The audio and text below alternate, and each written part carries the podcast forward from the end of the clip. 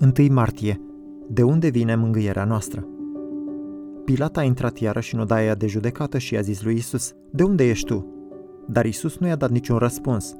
Pilat i-a zis, Mie nu-mi vorbești? Nu știi că am putere să te răstignesc și am putere să-ți dau drumul? N-ai avea nicio putere asupra mea, i-a răspuns Isus, dacă nu ți-ar fi fost dată de sus. De aceea, cine mă dă în mâinile tale are un mai mare păcat. Ioan 19, versetele 9 la 11.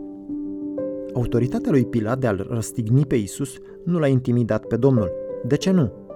Nu pentru că Pilat mințea, nici pentru că el nu avea autoritatea de a-l răstigni pe Isus, căci avea această putere. Dar această autoritate nu l-a intimidat pe Isus pentru că era o autoritate derivată. Isus a spus, ți-a fost dată de sus, ceea ce înseamnă că este o autoritate reală. Așadar, în ce fel nu este ea intimidantă? Pilat nu avea doar autoritatea de a-l omorâ pe Isus, ci el avea autoritatea de la Dumnezeu ca să-l omoare.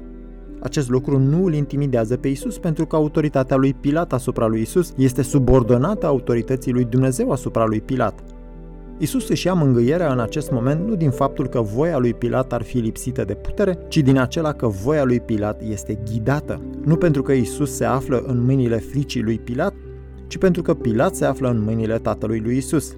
Asta înseamnă că mângâierea noastră nu vine din lipsa de putere a vrăjmașilor noștri, ci din stăpânirea suverană a Tatălui nostru asupra puterilor. Acesta este sensul pasajului din Romani 8, versetele 35 la 37. Necazul sau strâmtorarea, sau prigonirea, sau foametea, sau lipsa de îmbrăcăminte, sau primejdia sau sabia, nu ne pot despărți de Hristos pentru că în toate aceste lucruri noi suntem mai mult decât biruitori prin acela care ne-a iubit. Pilat și de altfel toți dușmanii lui Isus și ai noștri a vrut să facă rău, dar Dumnezeu a transformat răul în bine. Toți dușmanii lui Isus s-au strâns la oaltă cu autoritatea ce le-a fost dată de Dumnezeu ca să facă tot ce hotărâse mai înainte mâna ta și sfatul tău, adică a lui Dumnezeu, așa cum suntem învățați în faptele apostolilor 4 cu 28.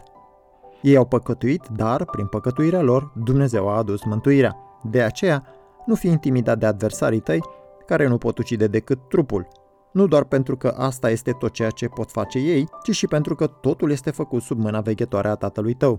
În Evanghelia după Luca, la capitolul 12, versetele 6 și 7 ne învață astfel Nu se vând oare cinci vrăbii cu doi bani? Totuși niciuna dintre ele nu este uitată înaintea lui Dumnezeu și chiar perii din cap toți vă sunt numărați. Deci să nu vă temeți, voi sunteți mai de preț decât multe vrăbii. Pilat are autoritate, Irod are autoritate, soldații au autoritate, satana are autoritate, dar niciunul nu este independent, toată autoritatea lor este derivată, toată este subordonată voii lui Dumnezeu. Nu te teme, ești prețios pentru Tatăl tău suveran, mult mai prețios decât vrăbiile de care el nu uită.